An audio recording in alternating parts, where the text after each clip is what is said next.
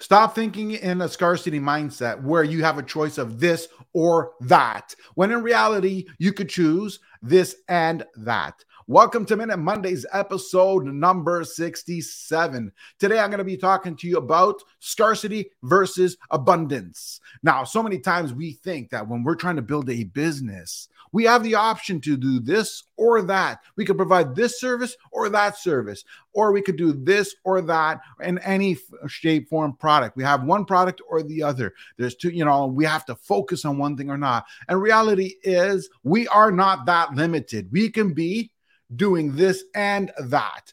Your limitation is only set by the ones you give yourself.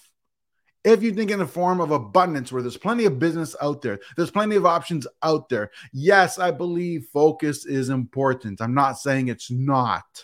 But the point I'm getting at is you're not limited to a choice. You can have the ability to have multiple choices in life. You have the ability to grow. You have the ability to choose. Think and, not or.